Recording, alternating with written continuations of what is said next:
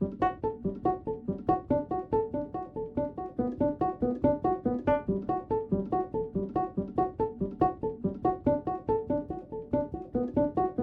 Trip en Occitanie. Un road trip radiophonique en ruralité à la rencontre des acteurs du monde rural. En 2022, le collectif des radios libres d'Occitanie, en partenariat avec la région Occitanie-Pyrénées-Méditerranée, a décidé de traiter sous forme de 12 documentaires inédits les problématiques du monde rural. L'Occitanie reste une grande région rurale. 4 habitants sur 10, précisément 39%, habitent en zone rurale, où le chômage est moins important qu'en ville. Ces 4 habitants sur 10 représentent quelques 2,3 millions de personnes sur la population totale de 6 millions. 92% des communes d'Occitanie, soit près de 5000 d'entre elles, se situent dans l'espace rural. Elles représentent par ailleurs plus de 66 000 km, soit l'immense majorité du territoire régional. Les radios sont sorties des villes pour une virée dans nos campagnes pour recueillir les témoignages des acteurs de nos ruralités, aussi riches que diverses. 12 documentaires sont disponibles sur les thèmes suivants la désertification médicale, la disparition des services publics, l'intégration dans nos villages, l'électronisme, les difficultés de l'agriculture, la viticulture et le climat, l'accès à la culture, l'exode des populations, la campagne ça nous gagne, l'intercommunalité, où sont passées les écoles et les métiers qui se perdent.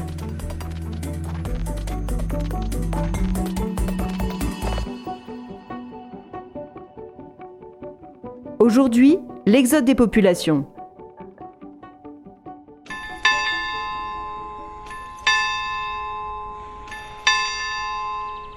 L'exode rural n'est pas un phénomène nouveau. Selon des chiffres de l'INSEE datant de 2020, la région Occitanie est à 90% constituée de territoires ruraux.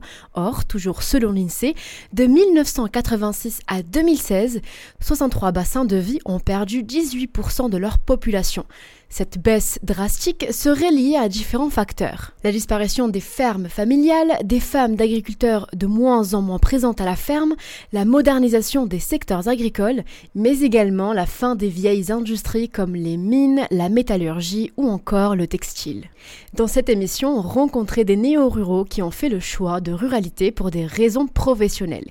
Écoutez des viticulteurs qui tentent tant bien que mal de tenir leurs activités contre la désertification, contre des nombreux épisodes de dérèglement climatique ou encore l'absence de repreneurs. L'affaiblissement de cette attractivité territoriale met en péril notre culture locale ainsi que nos langues régionales qui menacent de disparaître à petit feu. Peut-on parler de la fin des paysans? Jean-Louis Chauzy, président du CZR Occitanie, revient sur l'exode rural dans notre région. On peut en parler depuis longtemps, parce que l'exode rural, il a au moins un siècle. La Grande Guerre, c'était la Grande Hémorragie. Il suffit de lire la liste des monuments morts dans tous les villages pour comprendre la boucherie qu'a cette guerre. Pourquoi il y a eu autant de veuves de guerre et après retour autant de mutilés. Donc, la Grande Faucheuse, par rapport au rural, c'était la Grande Guerre, qui était un conflit euh, terrible. après, il faut y ajouter la Seconde Guerre, bien sûr, mais aussi toutes les grandes mutations économiques qui ne sont jamais achevées des sortes d'un été terrible. Il y a encore, il faut transformer l'économie, transformer les modèles, transformer notre façon de produire, de consommer avec une crise énergétique, une crise politique. Les mutations sont continues. Et aussi les, crises industrielles, les pertes d'emplois industriels dans les zones semi-rurales. Tous les départements ont une longue liste. L'Aude dans ces vallées a perdu ses fleurons, fabrique de chaussures notre vallée de l'Aude, Quillan, c'était la capitale européenne du formica. Personne ne le sait. Il y avait aussi les grandes marques de chaussures, les chaussures André, et pas que Miris. C'était aussi notre vallée de l'Aude. Je suis à Véronais, vous m'interrogez depuis Rhodes. Le bassin de Casébille a perdu les mineurs, 61, il y a 60 ans. La sidérurgie, dans la fonderie. Millau, j'ai connu les ganteries quand j'étais un môme. 5000 salariés de la ganterie. Les gens rentraient à l'usine au son de la sirène. Ils ont ressorti avec la sirène. Il reste 80-90 emplois aujourd'hui. Mégisserie, 2000 emplois. La liste est très longue. Mais c'était des emplois, pas d'agriculteurs, mais c'était une d'agriculteurs où, une autre personne faisait ces métiers-là. Euh, les gens qui allaient travailler à Vieille-Montagne, à Vivier, euh, ou euh, les, des, femmes de mineurs qui étaient dans des familles qui avaient un, un bout de terre, qui n'était pas suffisant travail du mineur, au travail à la le travail dans une autre entreprise, faisait le salaire d'équilibre. Quand tout a disparu. Et puis il y a eu la mécanisation et l'agrandissement des propriétés. tout ça a favorisé l'exode. Moi, j'ai connu euh, beaucoup d'hommes et de femmes qui ont quitté, euh, quitté l'activité de leurs parents parce que l'affaire ne pouvait pas permettre à trois ou quatre enfants d'y travailler. Un seul restait, les ils faisaient quoi? Des études. Ils allaient faire euh, le droit à Clermont-Ferrand pour être inspecteur des impôts, la médecine à Montpellier pour devenir médecin, ou Toulouse, une filiale à Toulouse. Ou bien j'étais garçon de café à Paris. Et ce n'est pas fini, puisqu'après il y a eu l'agrandissement des propriétés, ce qui me fait dire aujourd'hui que les agriculteurs ont plus besoin de voisins que d'hectares. Pour retrouver un monde rural vivant, ça passera par des activités et une agriculture euh, forte, qui donne aux gens des raisons d'espérer. Mais il n'y a pas que ça. On sort d'une pandémie on a encore le huitième vaccin, paraît-il, euh, voilà, le cinquième vaccin, un retour de la pandémie. Et donc pendant deux ans, on a vu des choses un peu extraordinaires, le télétravail, un engouement pour les villes moyennes et petites villes. Alors, il est réel pour les villes qui ont le TGV, qui ont accès à des mobilités importantes pour, pouvoir aussi euh, bouger. Mais s'il n'y a plus de services publics, s'il n'y a plus de médecins, ce qui est le cas un peu partout, partout on cherche des médecins pour faire des maisons de santé on n'y arrivera pas. Et c'est là le fond du problème. Et donc le monde rural aujourd'hui, quels que soient les soutiens que fait la région, multiplie les initiatives, l'État aussi, l'État fait des opérations au cœur de ville, puis cœur de village, c'est bien, mais ce n'est pas suffisant si on n'a pas les fondamentaux, parce que les gens ne vivent pas que de la beauté du coucher du soleil. Il faut aussi avoir euh, une économie pour attirer des gens, euh, même des couples qui veulent se reconvertir. Nous sommes quand même euh, des régions qui progressent le plus en matière démographique. Hein. je dis ça depuis la fusion de 2016. la nouvelle région accueille, euh, avant la pandémie, 50 000 habitants de plus par an. Depuis la pandémie, 48 000 dont 80% dans les deux belles métropoles qui sont Toulouse et Montpellier.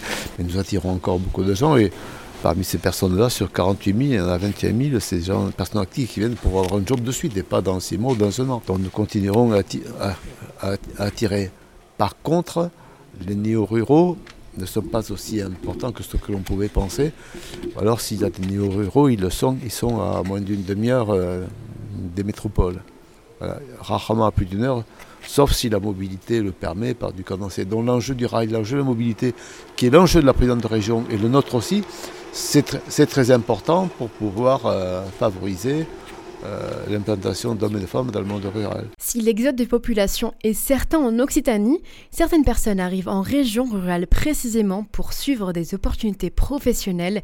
C'est le cas d'Antoine Sugita, un jeune musicien, pianiste, compositeur d'origine lilloise. Il nous parle de son installation en Ariège. Et ça fait du coup un an que je suis arrivé euh, en Ariège en voulant rechercher tout simplement la, nature autour de moi et euh, un cadre un peu différent de ce que j'avais vécu, en tout cas ce que j'ai découvert à travers le voyage, ça m'a vraiment appelé ensuite à, retrouver de la nature et de la montagne notamment. Donc le voyage, euh, deux ans de voyage quand même à, l'international et principalement en, ruralité aussi, parce que voilà, je voulais éviter les, bah, voilà, on va dire la, cacophonie des grandes villes. Euh, voilà, entre l'Inde, le Népal, l'Amérique latine, euh, Colombie, Mexique, voilà, c'est quand même des villes, qui, mm. des mégalopoles qui sont assez énormes. Et donc tout de suite, l'objectif c'était de s'écarter de tout ça. Et j'y ai pris goût. Donc en vivant par exemple plus de, enfin à peu près trois mois dans un tout petit village euh, du Mexique, euh, l'espace qu'on peut avoir au, va dire, au, kilomètre, par, au kilomètre carré, le nombre d'habitants mm. qu'il y a et l'espace et surtout les, voilà, les, la nature, les balades, les ressources, notamment l'eau qui attire aussi. Hein. donc c'était dans la continuité. Voilà. Après, après avoir eu autant d'ouverture dans le monde, euh, c'était juste pas possible de retourner dans une grande ville pour moi. Comme j'étais en phase d'exploration et vraiment de création pure et dure, euh, le cadre dans lequel j'étais mm. là, ici en Ariège, au bord de la rivière, entouré de montagnes, c'était juste idyllique en fait. Mm. Ça répondait vraiment à mes besoins euh, de, de, cette première phase de créativité. mais c'est vrai qu'aujourd'hui, là, je me pose cette question notamment de, bah, de, de voir un peu plus à l'extérieur et du coup de, de repartir potentiellement vers, euh, vers une ville pour l'objectif professionnel. en sachant que j'ai quand même rencontré énormément de musiciens ici qui, qui, font leur vie sans problème, qui arrivent à tourner dans, voilà, dans, dans la vie de village, dans les cafés, bars associatifs euh, ou les grandes villes, on va dire, des alentours. En fait, la, la vie culturelle, euh, pas que musicale, mm. hein, mais vraiment l'artistique mm. en règle générale, ici en tout cas en, en Ariège et euh, aussi un petit peu dans l'Aude où j'avais été, enfin il y a beaucoup de propositions qui se font et mm. justement un petit peu hors cadre avec euh, plein de personnalités et des profils euh, très riches et très intéressants. Donc ça fait vraiment une émulation de dans le domaine artistique. Mais je pense que c'est une, une, région où il y a toujours beaucoup de mouvements. Mm. C'est ce que j'ai cru comprendre en tout cas, c'est qu'il y a beaucoup de voilà de mouvements néo-ruraux euh, en Ariège, mais après voilà ça bouge et, ça, ça, ça, me paraît assez mm. constant en tout cas pour cette région spécifiquement. On peut être attiré par la ruralité pour des raisons professionnelles. Blondine Biaki, une jeune préparatrice en pharmacie, nous explique pourquoi elle a d'abord suivi ses études dans la métropole occitane, mais aussi pourquoi elle a ensuite préféré retourner à Carcassonne, sa ville natale, pour y construire sa carrière. Oh ben, entre Montpellier et Toulouse, qui sont quand même les grandes villes euh, vers Carcassonne, j'ai préféré Montpellier. Je préférais euh, pour y vivre, c'était un peu plus sympa à, mon, goût. Parce que étant originaire de Carcassonne, ayant grandi à Carcassonne, j'en avais un peu marre et je sentais le besoin de découvrir autre chose et peut-être de m'émanciper, peut-être euh, en dehors de Carcassonne. Et c'était la bonne occasion pour faire des études. C'est souvent pour ça qu'on part de la maison, donc j'ai tenté. Alors en métropole, j'ai adoré. Mais pareil, en état de Carcassonne, quand même une plus petite ville que Montpellier, faut le dire. Ça fait quand même bizarre de se retrouver au milieu d'une grande ville et au final on a quand même envie de retourner à la base et avec tous les proches, toutes les habitudes. On est quand même bien dans notre petite ville donc j'ai préféré. Pour l'instant euh, en ayant signé un CDI depuis peu, je vais rester sur Carcassonne un petit temps. Et après, non, on verra parce que j'ai la chance d'être préparatrice en pharmacie, donc c'est un métier qui recrute quand même pas mal partout en France. Et je ne suis pas fixée, j'ai envie de bouger dans ma vie. Je sais que je déménagerai, que ce soit en France ou à l'étranger. Donc je, bougerai, mais peut-être pas de suite, on va un peu se calmer. Les chercheurs gravitent souvent autour de Toulouse et de Montpellier. Ce n'est pas le cas de Mathieu Barbier, chercheur en écologie à l'INTP de Surba, en Ariège. Il nous fait part des raisons pour lesquelles il préfère vivre aujourd'hui en ruralité. Alors, euh, j'ai fait mes études euh, à Paris, euh, après quoi, euh, en recherche, je me suis souvent amené à bouger pas mal, donc euh, j'ai fait un, premier contrat postdoctoral euh, en Corée du Sud, puis un deuxième aux États-Unis, à Princeton dans le New Jersey, et pour finir, un troisième qui m'a amené en Ariège. En fait, il y a une station de recherche en écologie expérimentale et théorique, pas loin des montagnes, à, à côté de Saint-Giron, donc, et c'est ça qui m'a fait découvrir cette région. Mmh. Je n'avais aucune idée que j'y resterai euh, les six années qui ont suivi et, probablement pas mal d'années en plus euh, à venir. C'était euh, un poste intéressant qui, m'a amené là dans cette, station un peu particulière. Souvent, les, stations de recherche, en fait, c'est des lieux dans lesquels les gens vont ponctuellement faire une expérience ou suivre un système écologique, etc., des espèces qu'on présente localement. Des stations de recherche marines au bord de l'océan, etc., ou en Arctique ou des choses comme ça. Euh, c'est rare que des gens, euh, que des groupes en fait s'y installent et, et y travaillent de façon permanente. Oui, ce que j'ai constaté, c'est que déjà, je pourrais travailler n'importe où du moment que j'ai une connexion euh, Internet raisonnable. Euh, de toute façon, euh, avec, les, deux, trois dernières années, la plupart des réunions qui se faisaient en présentiel maintenant, c'est un peu admis qu'une grande partie va se faire en, en, visioconférence. Je me suis aussi rendu compte que dans mon travail, en particulier quand on est un théoricien ou une théoricienne, qu'on bosse avec des thématiques, etc., déjà, je n'ai pas à être présent sur un site qui dispose de de matériel, euh, de gros matériel, matériel expérimentaux, de choses comme ça. Donc, un des avantages des villes, d'avoir des matériels chers et rares. Un autre avantage des villes, en principe, c'est euh, pouvoir euh, être aux côtés de beaucoup d'autres chercheurs. Mais en fait, en pratique, j'ai constaté que dans, dans, la vie quotidienne, ça fonctionne pas tant que ça. Parce que dans les grandes villes, souvent, les gens ont plein d'autres choses à faire à côté. Ils rentrent dès que la journée de travail est finie, euh, ils repartent et c'est même pas garanti qu'on parle tant que ça aux gens du laboratoire d'à côté. Euh, alors que dans la station de recherche où je, travaillais, la station de recherche de Moulis, pour ne pas la, nommer, euh, en fait, on était en contact beaucoup plus resserré avec les autres chercheurs présents. J'avais pas du tout l'impression d'être moins en interaction scientifique, que même à la limite au contraire. Je me rends compte en particulier maintenant en retournant travailler avec des collègues qui sont à Boston, à Montréal, dans des grandes villes comme ça, qu'ils sont pas nécessairement moins isolés, euh, moins intellectuellement que moi. L'Occitanie possède le plus grand vignoble français, 37 000 hectares dans le sud-ouest et pas moins de 226 000 hectares en zone méditerranéenne. En Occitanie, ce sont pas moins de 263 000 hectares consacrés à la viticulture. Plus de 30% de la production de vin français est occitane. La région est d'ailleurs la première exportatrice de vin dans notre pays. Le département audois représente à lui seul 25% de la surface viticole juste après l'Hérault. Denis Vidal, un viticulteur rencontré à Carcassonne dans l'Aude, explique pourquoi, selon lui, la ruralité pourrait attirer les populations extérieures à la région. La ruralité, comment dire, les, personnes qui vivent pas au pays sont attirées par notre climat et par la ruralité, mais je parlerai peut-être entre guillemets des Parisiens ou des, des gens du Nord. Mais ils sont essentiellement attirés par euh, donc euh, par le climat mais après le métier, une fois qu'ils ont, qu'ils connaissent ou qu'ils voient les difficultés que ça engendre, euh, je pense qu'ils sont pas trop trop après, ils changent de, de mentalité et ils laissent un peu de côté pour la ruralité, pour s'orienter vers des situations plus confortables, quoi. La culture de la vigne est la principale ressource économique du département audois depuis le XVIIe siècle. Avec la crise sanitaire, les dérèglements climatiques et bien d'autres facteurs, les viticulteurs audois rencontrent aujourd'hui de plus en plus de difficultés à maintenir une activité suffisante. Jean-Louis Chauzy, le président du Césaire Occitanie, nous fait part de sa politique d'aide à direction des agriculteurs et viticulteurs occitans. Il y a plein de politiques à mener, mais la première politique, c'est celle de préserver les nombreux agriculteurs que l'on a. La viticulture du Languedoc, avec la crise des années 70, a fait une reconversion terrible. il a laissé la moitié des surfaces, la moitié des hommes et des femmes. Par dire maintenant, a fait encore autre chose, reconvertir dans les tomates. Donc, et, préserver comment concrètement? Bah, Il faut les aider à, passer les caps difficiles, puisque financièrement, euh, financièrement par des exonérations. Euh, par des années blanches par rapport à toutes les charges, euh, parce que la, la est beaucoup diversifiée. On est, si on est le premier bassin viticole au monde, mais pas qu'en quantité.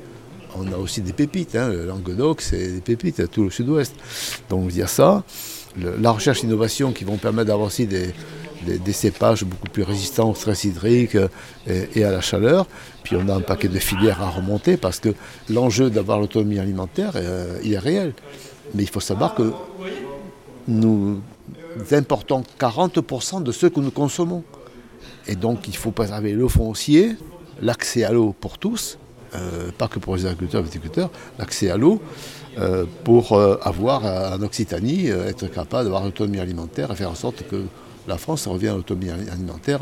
Il y a 20 ans, on était leader mondial, on est à la cinquième place en Europe aujourd'hui. Mais la région, l'État et l'Europe mettent des moyens importants. Mais ce n'est pas qu'un problème d'argent, il faut qu'on arrive à résoudre, l'État et l'argent et les départements, il faut résoudre la question euh, des mobilités, la question du logement. Il faut du logement locatif en milieu rural. Tout le monde ne peut pas acheter de suite. La question d'accès à la santé, à la formation et avoir, avoir une économie. Sinon, on a des bassins de vie qui sont des bassins, des EHPAD et des maisons pour les fins de vie. Ce c'est pas ça la solution non plus. Donc, le cœur, ça reste l'économie et donner une nouvelle attractivité à des territoires parce que les métropoles ne peuvent pas tout absorber. Et moi qui sors de Toulouse, euh, je ne mets plus qu'une heure et demie pour aller à Rodez, euh, pour aller dans l'Aude, Voilà. On peut s'épanouir, se développer. Et beaucoup de pépites ne sont pas dans les grandes métropoles. Pierre Fabre est à Castres. Il y a 60 ans, depuis sa pharmacie, en 60 ans, il a créé un groupe de 10 000 salariés, dont 5 000 emplois en région. Donc c'est possible. Il faut l'innovation, la recherche. Les universités et les villes, ça a du sens. C'est pour ça qu'on développe beaucoup la région les pôles de formation dans les villes moyennes. Et avoir une économie, donc il faut préserver la culture des agriculteurs, l'artisanat de transformation, de proximité pour avoir des écosystèmes vertueux. Ce sont tous les défis de la région à l'horizon 2030. En tenant compte des urgences climatiques, écologiques, euh, ce sur quoi on travaille aux côtés des agriculteurs. En période où les Français se disputent tous les matins sur tous les sujets, il faut savoir se rassembler pour semer l'essentiel. une économie, savoir vivre et travailler ensemble pour faire face aux défis. Et le défi de toutes les transitions, dans un contexte où la paix n'est pas un cadeau venu du ciel, il faut se mobiliser, rester soudé. C'est ce que j'essaie de faire dans l'Assemblée qui est le Conseil économique social régional. La région le fait par les aides à l'installation, les aides pour l'accès à l'eau, les aides pour les filières bio. Tiens, ce matin, l'Europe a reconnu la région Occitanie, première région d'Europe pour, pour le bio. Alors c'est important, mais il faut se méfier parce qu'il faut nourrir tout le monde. Le bio, c'est 25% de plus. Donc il faut aussi avoir une agriculture parfaitement saine sécurisée, mais qui permettent de nourrir tous, les, tous nos concitoyens. Donc la région fait beaucoup, elle est comme nous euh, euh, très motivée sur le sujet. Je viens de signer une lettre à la présidente de région pour lui rappeler que le plan alimentation de fin 2018, pour lequel on a contribué à hauteur de 38 propositions sur 41, il fallait le réactiver parce que la tendance que la crise revient, c'est de reprendre les mauvaises habitudes, de chercher le moins cher euh, sans regarder l'étiquette.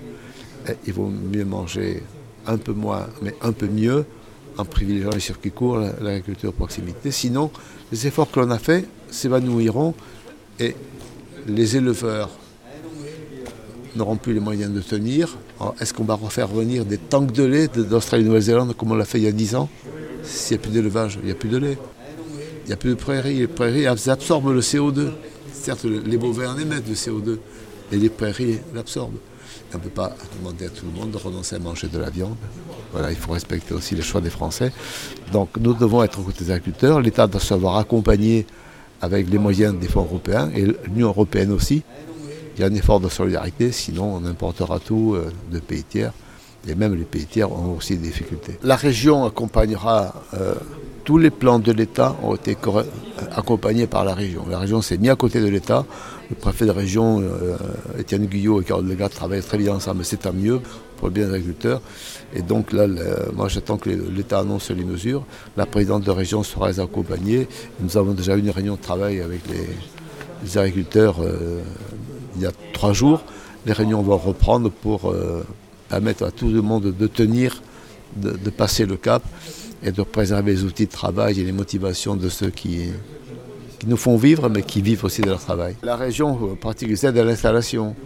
Donc il faut voir entre ce que fait l'État, ce que fait la région, s'il faut compléter ou pas. Ce sont des choses qui seront aussi abordées avec le, avec le monde agricole et celle de la région dans quelques jours. Viticultrice et propriétaire du château de Coufoulins, Marie-Christine Guillem reste inquiète malgré les aides. Il est clair que les collectivités essaient de euh, nous entendre, voient notre, parfois notre désarroi, nos difficultés au quotidien, nos difficultés économiques notamment, et voient nos difficultés euh, effectivement à produire et à vendre à un prix satisfaisant, on en a parlé tout à l'heure. Nous sommes aidés, euh, nous avons des aides effectivement à différents niveaux euh, donc, euh, de, l'État, hein, qui sont des aides que nous appelons France Agrimaire, dont des aides donc, qui émanent de la Chambre d'agriculture de, l'État et avec notre représentant de la Chambre d'agriculture. Mais nous ne pouvons pas vivre sous perfusion avec des aides continuellement. Donc l'idée c'est effectivement de, de, nous en sortir par nous-mêmes. Jusqu'à quand et comment donc euh, il y a beaucoup de questions qui sont euh, encore en réflexion et je pense qu'il est important de, maintenir des liens étroits avec nos représentants euh, politiques effectivement au plus près de, nous, donc dans le département. Le département il s'est d'œuvrer hein, quand même pour nous soutenir et nous, nous permettre de garder le cap et quand même le moral. Jacques Roger, son confrère à Leuc dans l'Aude, détaille les nombreuses difficultés sur le département audois. C'est surtout une question économique.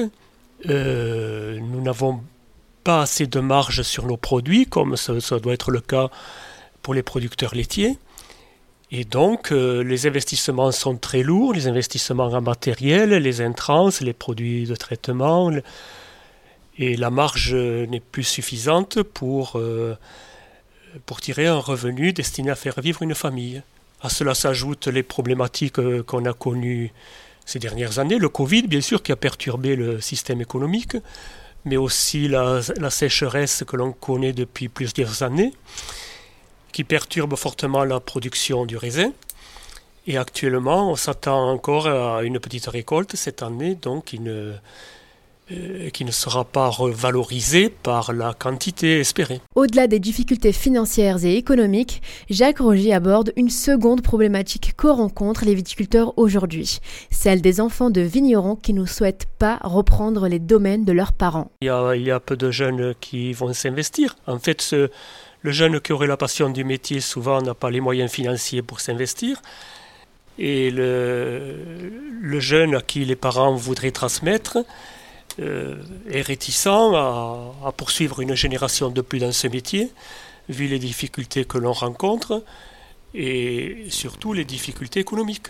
Là, on est au bout d'une génération vieillissante, c'est-à-dire, euh, si je prends l'exemple du village, nous sommes euh, deux ou trois viticulteurs à plus de 60 ans, un autre qui les aura d'ici une paire d'années, et tout cela représente une centaine d'hectares sans repreneur la transmission d'exploitation. J'ai une fille de 20 ans. Pour l'instant, elle s'oriente vers des études de commercialisation. Elle s'intéresse peu à mon exploitation. Euh, la seule issue que j'ai à court terme, c'est de, de lui transmettre euh, l'exploitation sous une forme sociétaire pour pouvoir prétendre à ma retraite. Mais tout cela ne me dit pas qui assurera le travail. Il faudrait quand même que dans les années à venir, elle ou son futur compagnon et la passion pour s'investir dans, dans ce métier qui est quand même assez enrichissant. J'ai une fille pour ma part qui a 12 ans, qui est petite, et euh, elle est trop jeune pour l'instant pour euh, envisager son avenir. Euh, mais c'est effectivement préoccupant euh, pour tous les vignerons euh, ben de, de, devoir faire face, comme on disait tout à l'heure, à toutes les contraintes, toutes les difficultés environnementales, hein, puisque notre métier est soumis à tous les aléas climatiques. Donc le Covid, effectivement, nous a fait beaucoup de tort. Euh, la commercialisation euh, des vins en bouteille a été très très difficile et c'est pratiquement arrêté. Euh, le marché du vrac euh, aussi euh, euh, a été soldé par des, ben des difficultés à avoir des acquéreurs, des acheteurs négociants qui nous achètent les vins à un prix suffisamment convenable et satisfaisant pour également avoir une, une rentrée d'argent suffisante pour l'année. Le viticulteur Audois de Névidal rencontre le même problème que ses confrères lecois. Oui, les, difficultés vont être présentes parce que moi j'ai fait valoir déjà mes droits à la retraite, donc euh, je suis encore en canne et donc je peux, je peux encore exploiter avec mon épouse le, le domaine. Nous avons deux enfants, dont une fille qui est biologiste, qui a fait pharmacie biologie, donc elle est biologiste, et j'ai un fils qui a bifurqué, bien sûr, et qui est avocat fiscaliste. Voilà. Donc ils ne sont pas attirés par le métier parce que ils nous ont vus avec mon épouse euh, travailler et entre guillemets galérer. Et ils veulent pas se, lancer dans cette situation pour euh, faire de même quoi. Voilà. Donc ils ont bifurqué alors euh, le problème le problème de léguer une exploitation comme la mienne il faut il faut déjà retrouver un repreneur c'est très compliqué. Personnellement, je ne pense pas que les enfants aussi soient partants que l'on lègue le domaine parce que nous avons une situation géographique exceptionnelle qui est très porteur au niveau commercial et au niveau touristique.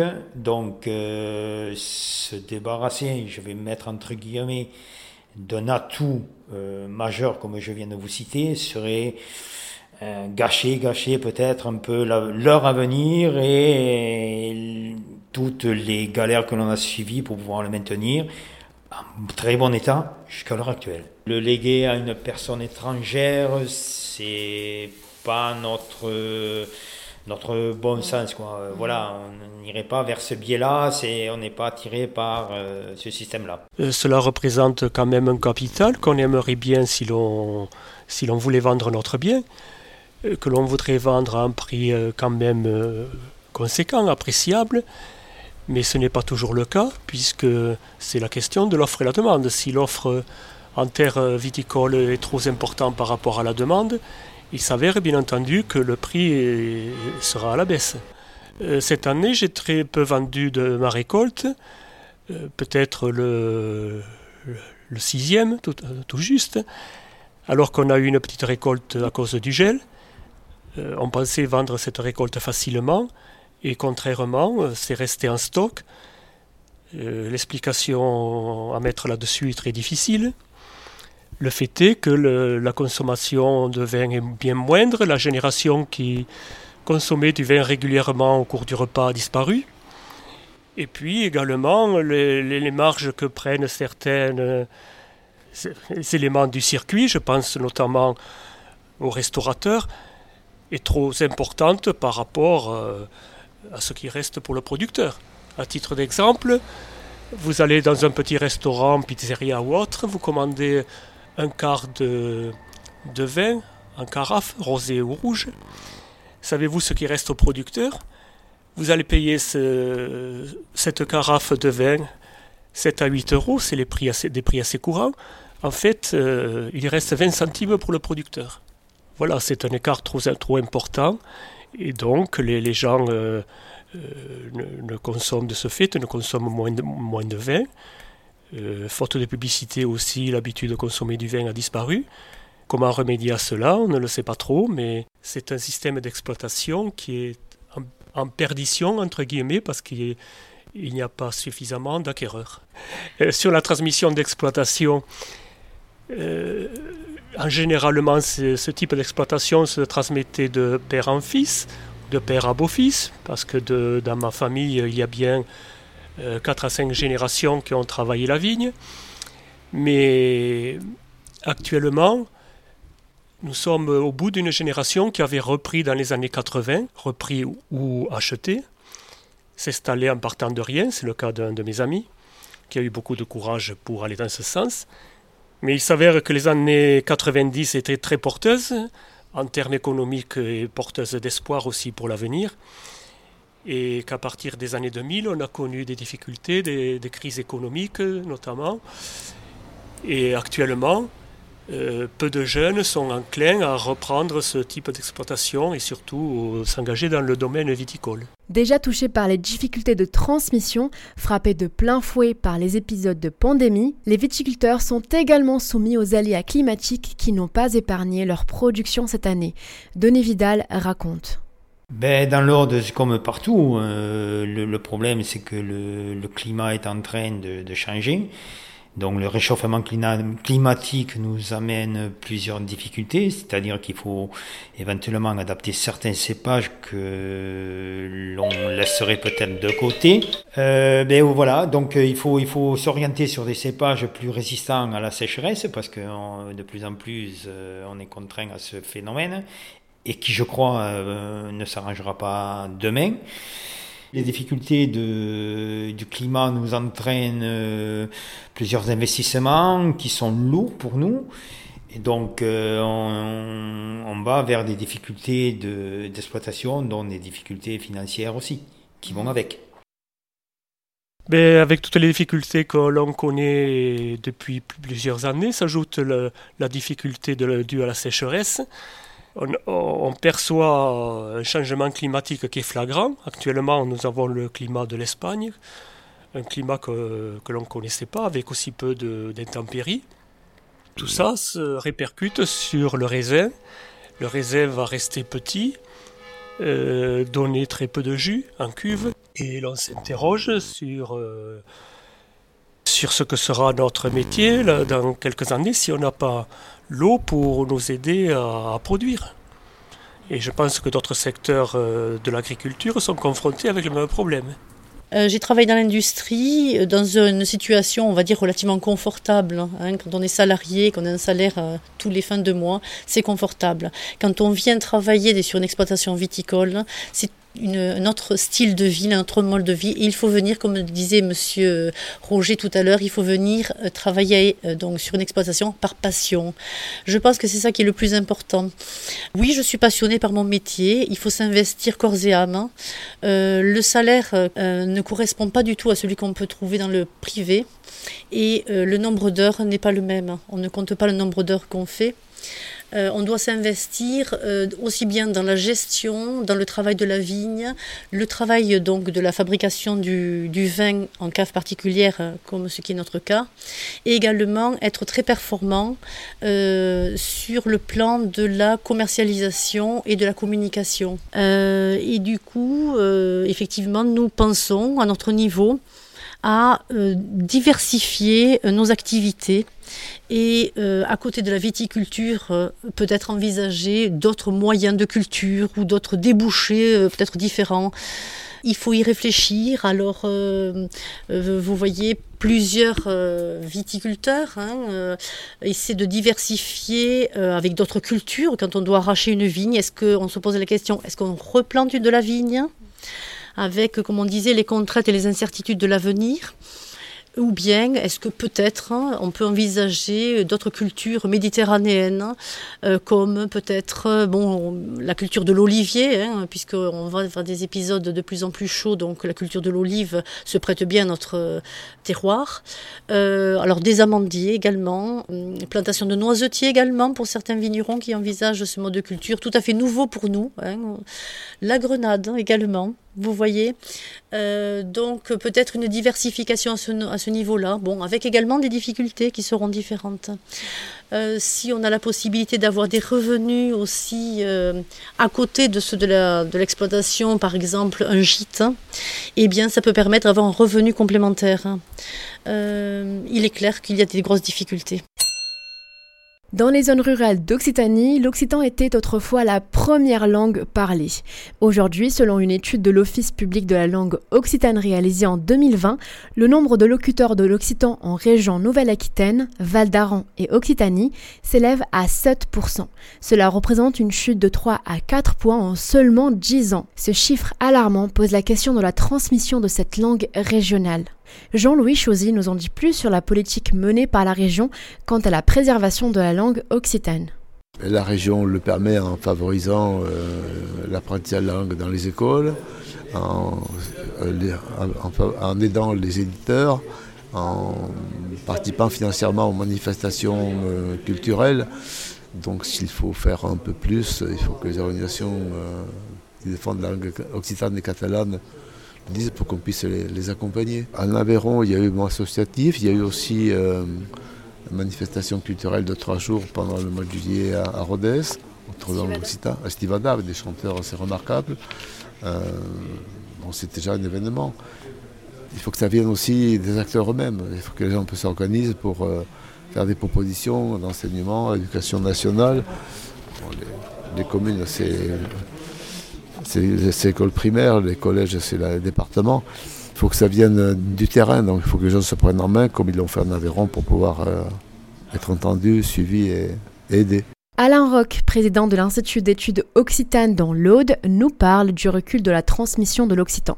Bah, de toute façon, la, décroissance est intervenue euh, au lendemain de la Seconde Guerre mondiale. C'est s'accompagner aussi, premièrement, euh, de la fin d'un certain mode de travail de l'agriculture, c'est-à-dire euh, l'arrivée de la mécanisation et des tracteurs qui ont remplacé les chevaux, les bœufs et tout ça, et donc tout le personnel qu'il fallait euh, dans, les fermes, donc ce qui a entraîné l'exil des enfants vers, Paris pour être postiers, douaniers, etc. etc. Plus l'arrivée de la radio, de la télévision qui ont parachevé l'œuvre de l'école.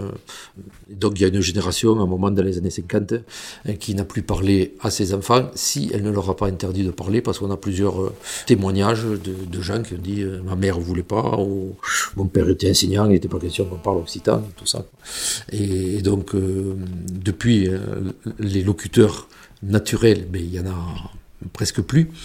Et donc la base d'utilisation de la langue se fait encore donc par le réseau familial, ce qui reste, et par le réseau associatif, ou par l'école, mais pour les gens qui sont locuteurs, encore faut-il les lieux, trouver les lieux où cette langue s'exprime. Et donc c'est soit des lieux réduits, soit des lieux associatifs, euh, c'est sur la base du volontarisme et non pas sur euh, l'existence d'une société qui vivrait en occitan, mais ça ne nous empêche pas de nous battre puisque toutes les langues sont égales en droit et en dignité. Ça, c'est les textes internationaux sur lesquels la France s'assied le plus souvent dessus. Nous, le 14 juillet, c'est pas 1789, c'est 1790, où tous les peuples de France sont montés, avaient leur langue à Paris pour dire qu'ils étaient pour l'idéal démocratique et, républicain, sauf que, derrière, donc, euh, on a décidé qu'il fallait anéantir les, patois. Euh, et de suite, euh, tous ceux qui parlaient d'autres langues que le français sont sentis comme des, dangers pour la République, pour la langue et tout ça, alors que sur toute la planète, il y a des gens multilingues et que c'est des échanges que, que naît la, richesse humaine et culturelle, et non pas sur ce, se, fermer, ben, des situations qui se, qui se démultiplient en Turquie pour les Kurdes actuellement, pour les Ouïghours en Chine etc. Euh, la France, pays des droits de l'homme, freine des quatre fers pour euh, ben, le pacte international euh, des, droits de l'homme. Ben, la France n'a toujours pas ratifié, mis des, réserves sur l'article des, langues, sur le fait qu'on puisse enseigner les enfants dans les langues maternelles, et puis la charte européenne des langues minoritaires est assez paradoxale, puisque pour devenir un pays dans, la communauté, dans l'Union européenne maintenant, il faut montrer qu'on est un pays démocratique et donc avoir signé cette charte, mais elle a, est ratifiée. Mais la France, qui est pays euh, qui est fondatrice de l'Union européenne, eh bien, elle se dédouane de, ce droit. donc, elle a signé la charte, mais elle n'a toujours pas ratifié.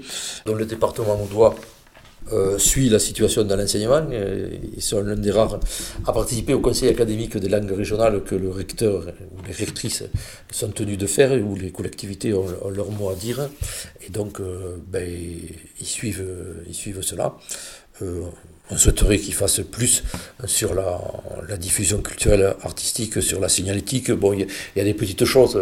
Dans des collèges vont être marqués euh, en occitan, mais enfin, bon, ça change. Il y a, il collège au lieu de collège. Quoi. il, y a, une lettre qui change. Quoi. Donc c'est à l'intérieur du collège que l'occitan doit être, pas, sur les murs. Il y a des petits efforts, des efforts qui sont faits. Il y a, une chroniquette dans le journal. Euh, bon, euh, il faut, d'autres ne font rien, mais peut mieux faire. Jean-Louis Bléné, président de la Confédération Calandreta et cofondateur de la Rampe Théâtre interrégional occitan, nous fait part de l'état actuel de ces langues régionales, mais également de l'importance de la transmission des langues par la voie artistique. Oui, ce sont les langues autochtones du territoire, et donc ils sont en grande situation de souffrance, puisqu'elles ont à faire face à une politique linguicide constante de l'État français, dans toutes ses formes. Et donc actuellement, on est en situation de grande difficulté, de grand recul, parce qu'il n'y a pas de politique linguistique sérieuse mise en place. Alors il y a quand même des fois des tentatives plus nettes, par exemple au Pays Basque, par exemple en Bretagne, mais en Pays d'Oc, euh, on est très mal. On est en situation, d'abord, ça fait depuis très très longtemps que l'éradication a commencé chez nous, et donc euh, actuellement, on est dans une situation qui est reconnue par l'UNESCO comme étant en grand danger. Alors grand danger, c'est le stade avant moribond, et après il y a des profundis. Mais moribond, on ne soigne pas, mais par contre en grand danger, on soigne. Mhm. Et nous, on, on, travaille ensemble pour qu'on obtienne du soin pour nos langues autochtones qui sont toutes en grand danger dans le pays qui s'appelle la France. Notre collectif, c'est de nous réunir, nous qui faisons du théâtre dans ces langues, pour essayer de trouver un moyen de faire l'alerte et pour demander qu'il y ait vraiment des engagements et des politiques pour sauver cette partie de la diversité, de la diversité humaine, mais qui est de la diversité de la vie. L'école, c'est un moyen. C'est un moyen pour vivre dans la langue. Donc c'est pas une fin. D'ailleurs à l'école, euh, on dit qu'il faut enseigner les langues. C'est faux. Il faut les pratiquer. La langue, c'est pas une matière à savoir. C'est une matière à pratique. Hein, c'est comme le vélo, c'est comme de nager, c'est comme. Ce qui est important, c'est pas de connaître l'histoire du vélo, c'est de savoir y monter dessus. La présidente du Centre régional de l'enseignement occitan, Marie-Jeanne Verny, témoigne de la difficulté à continuer la pratique de l'occitan aujourd'hui en France. Selon elle, c'est l'État français qui aurait empêché la perpétuation de l'occitan en faisant du français la seule langue enseignée sur les bancs de l'école en 1882. Pour moi, toute langue est digne, toute langue. Il n'y a pas de sous-langue c'est les États qui, rendent des sous-langues. C'est la politique, c'est pas, pas, en soi, toute langue peut tout dire, à condition qu'on lui donne le droit d'exister. Dès lors qu'une langue existe, Elle peut tout exprimer. Toute langue a des, potentialités égales. Je ne supporte pas, par exemple, qu'on dise l'occitan est une belle langue. Merde.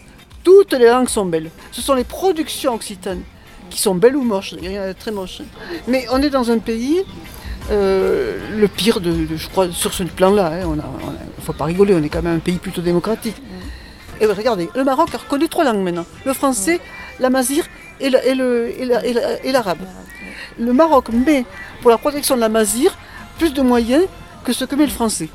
Non, la France est un pays où on a cru que pour apprendre le français à tout le monde, ce qu'il fallait faire, il fallait apprendre le français à tout le monde. On a cru, pour, on a cru que pour ça, il fallait effacer toute la culture que les gamins portaient à l'école. C'est débile. C'était débile. On ne savait pas à l'époque. Je pense que les maîtres, Michel Lafont le montre bien dans son bouquin, les maîtres n'étaient pas forcément méchants en soi, mais on leur avait fait croire que pour ces braves fils de paysans, parce qu'attention, les fils de riches, ils avaient une nounou anglaise. Donc les riches, bilingues, très bien. Mais les petits pecnos, il fallait qu'ils oublient la langue de leurs sabots et de leur, euh, et de leur, et. Déjà, il faudrait une autre politique parce qu'il n'y a pas que les langues régionales qu'on sabote. Regardez tout ce qu'on fait de la culture actuellement. Euh, les, lycées sont vidés de culture.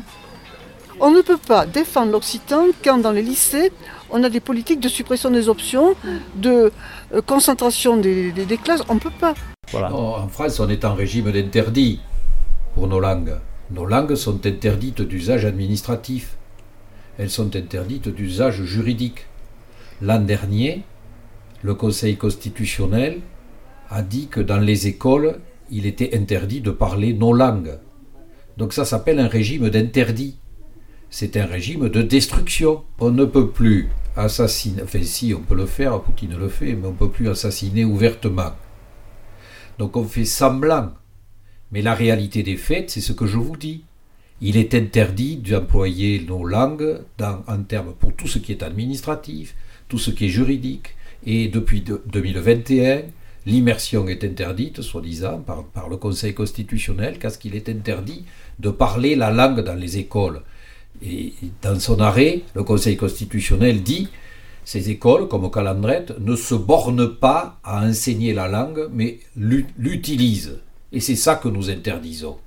Donc ah, nous sommes en France, dans un pays qui détruit la diversité culturelle, qui détruit les langues. C'est un pays linguicide fortement, et il le fait avec une détermination encore plus considérable que celui du gouvernement espagnol. Il le fait depuis plus longtemps, et ça, ce fut, et c'est encore pour beaucoup d'endroits, porté par les deux côtés du champ politique. C'est-à-dire c'est porté par la droite, et c'est aussi porté beaucoup par la gauche. Et donc, par exemple, c'est pour ça que les écoles, elles ne sont pas privées, elles sont associatives. Elles ne sont pas, parce qu'autrement, on tombe là-dedans. Donc, on est en régime, en France, la France, n'est pas un pays de liberté pour les langues. C'est un pays de destruction. C'est ça qu'il faut dire, c'est simple. Il faut arrêter de raconter les petites choses gentilles. On n'a pas affaire à un pays gentil. On a un pays destructeur, tueur assassin. On est en grand recul et depuis 2003, ça ne s'est pas arrangé, loin de là, d'autant plus que nous avons eu affaire à des ministres de l'Éducation, et particulièrement le dernier, euh, qui était vraiment, on l'appelait glyphosate, c'était le destructeur total. Quoi. Dans le milieu de la culture, c'est bien pire, puisqu'en France, il y a un ostracisme féroce sur les accents. Non seulement la langue est poursuivie, mais même l'accent est poursuivi. Donc ils sont infernaux, ils sont, c'est l'inquisition qu'il y a dessus. Mais autrement, c'est ce qu'il faut, c'est parler, et on parle pour les enfants. C'est les enfants qui font parler. Et c'est ça qui tire. Il y a les parents, il y a des gens qui se mettent à parler, qui apprennent par, pour leurs enfants. Et ça, c'est un peu un renversement qui se passe. Et c'est ça, qui, comme tu disais tout à l'heure, le qualitatif. Et c'est ça qu'il faut gagner.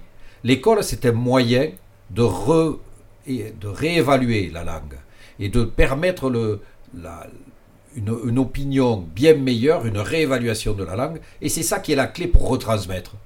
Moi, j'ai jamais parlé en français à mes enfants, et je ne leur parle jamais en français, ils ne me parlent jamais en français.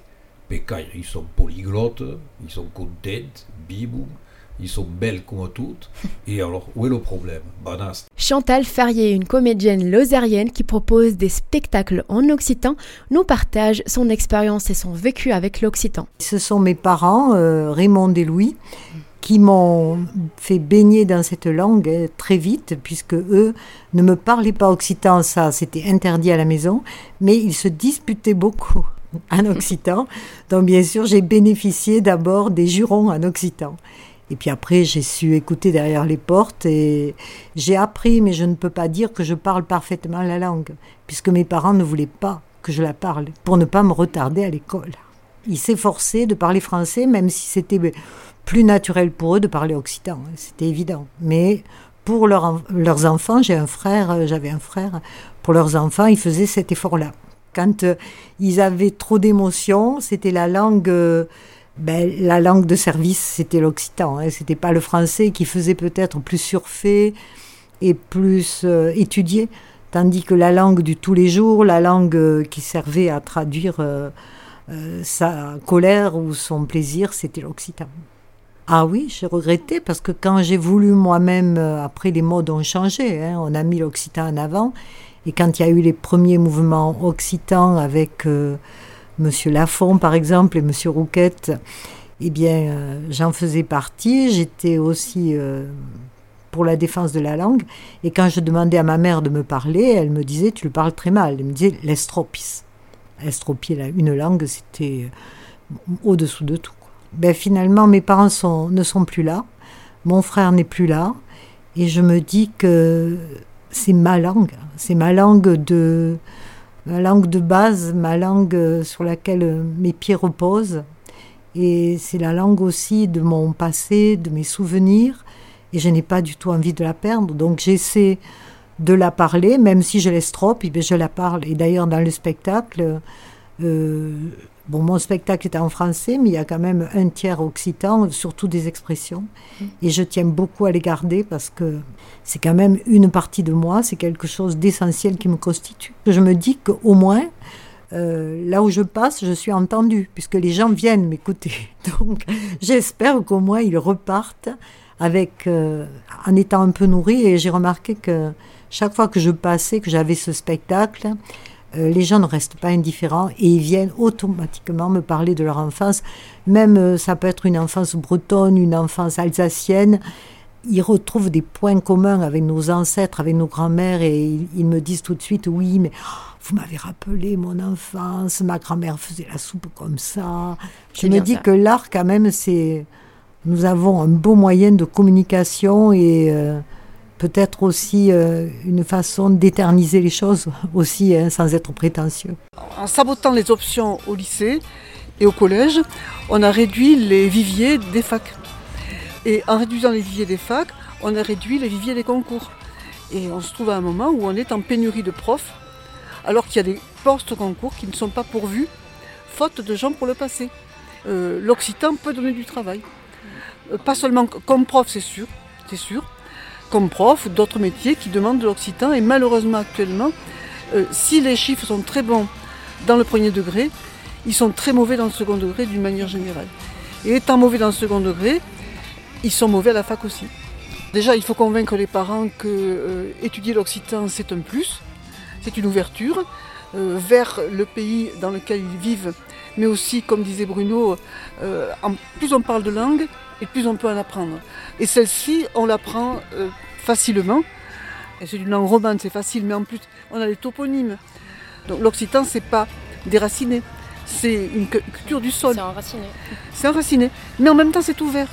Parce qu'on ne développe pas du tout une culture euh, enfermante. Vraiment, on la, on, la, développe par le dialogue. Il y a des parcours romans, par exemple. Euh, les collègues font des rapprochements entre l'occitan et d'autres langues romanes on travaille vraiment dans une continuité, dans un échange de langues. Quand on apprend l'occitan et qu'on fait des échanges, comme font beaucoup de collègues, une classe d'occitan de Rodez qui va aller en Catalogne par exemple, eh bien on va apprendre aux gamins la variation et la variété. Et en leur apprenant la variation et la variété, on les vaccine contre l'enfermement et contre le monolithisme intellectuel, culturel, philosophique. Le nombre de locuteurs baisse, en revanche l'intérêt augmente. Tous les sondages qui sont faits montrent un attachement de la population à sa langue. L'enquête de sociolinguistique qui a été faite par l'Office public de la langue occitane, euh, qui a été faite en occitan par téléphone. Donc déjà pour mesurer les compétences des gens. Ben, les intérêts sont évidents et c'est une enquête qui a été faite avec des outils euh, statistiques euh, scientifiques. Ce n'est pas un truc comme ça euh, avec deux ou trois, deux ou trois locuteurs intéressés. Il y a un intérêt évident. Après, c'est pas pour autant que les gens concernés vont mettre leur gamin à l'école bilingue, mais, mais il y a quand même cet intérêt réel. Emmanuel Eon, coordinatrice de la fédération Chouariva, Bob Simon, comédien breton, et Isabelle Millet, conteuse basque, nous parlent de l'importance primordiale de continuer de faire vivre ces langues régionales. Il et elle nous expliquent aussi comment faire vivre ces langues. Bah, il faut les faire vivre, ces langues c'est des langues vivantes. Et euh, c'est des langues vivantes avec euh, du spectacle vivant. Et euh, si on ne les parle pas, forcément, elles meurent. Voilà, le latin, ben, je ne sais pas s'il y a grand monde qui le parle encore, mais bon, on l'étudie toujours, mais c'est ce qu'on appelle une langue morte. En fait, c'est un processus, le processus d'attaque pour la disparition, c'est que, comme en reprenant, donc si la langue n'évolue pas, elle meurt. Donc il s'agit, quand on, il y a des interdits d'utilisation, ça ça empêche la langue d'évoluer. C'est-à-dire que tout d'un coup, on se retrouve qu'on n'a pas de vocabulaire pour euh, parler dans l'administratif, on n'a pas de vocabulaire pour parler dans le technique, on n'a pas de vocabulaire parce qu'on empêche la langue d'évoluer, de, d'évoluer de, façon naturelle et de se développer dans, dans tout l'espace où on peut utiliser la langue. Donc ces interdits-là, c'est pas des petits interdits. En fait, on empêche que la langue vive. C'est pour ça que pour que vivent nos langues, c'est le nom du, du, collectif. Mais euh, c'est euh, c'est donc c'est cette façon d'assassiner la langue. C'est subtil parce que c'est pas des fois c'est brutal, et puis des fois c'est beaucoup plus subtil, et puis ça fait qu'on se bagarre sur un tilde au lieu de, de travailler sur euh, d'autres choses pour que ça avance. en base, on, on, a, de par le Sud, on a tout ce vocabulaire, et euh, il est très difficile à, à utiliser parce que euh, ben, on n'a pas où à l'utiliser. C'est comme, comme toutes les langues. une langue, c'est une fenêtre ouverte sur le monde. C'est une façon de dire le monde, mais aussi de le, de le ressentir et de le, de le, de, le vivre en fait. Donc euh, euh, c'est pour ça chaque langue est différente et, et aussi euh, c'est pas une langue c'est pas c'est pas une grammaire et un vocabulaire. C'est c'est bien plus que ça. C'est un vécu c'est un c'est charnel une langue. C'est variable selon les endroits puisqu'il y a des endroits l'en qui remontent un peu même au niveau occitan où quand même on est tout près du désespoir. Mais néanmoins il y a des endroits où il y a un petit peu de remontée par exemple, l'Aveyron en fait partie. Euh, comme euh, un autre endroit, c'est le, le Béarn. Mais l'Aveyron en fait partie parce qu'il y a un petit peu plus d'action pour la langue, qui est beaucoup d'initiatives aussi associatives. Voilà, donc, et puis qu'il y a une, certaine façon de tenir son identité.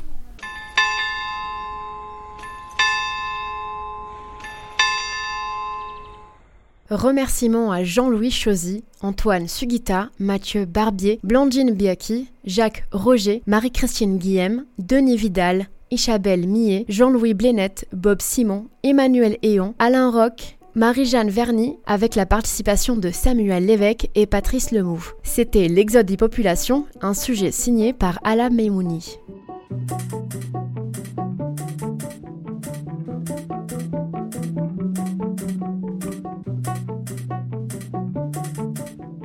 C'était Radio Trip en Occitanie, un road trip radiophonique en ruralité à la rencontre des acteurs du monde rural. Les radios du CRLO ont quitté leur département de diffusion pour aller à la rencontre de nos campagnes afin que ces acteurs puissent s'exprimer sur les difficultés mais aussi les réussites de cet arrière-pays qui doit faire face aux mouvements de la société et les difficultés qu'elle provoque. Mais le monde rural ne s'en laisse pas compter et trouve des réponses avec l'engagement de ses citoyens et de sa population de façon exemplaire. Radio Trip en Occitanie, une série de 12 documentaires proposés par les radios du CRLO en partenariat avec la région Occitanie-Pyrénées-Méditerranée.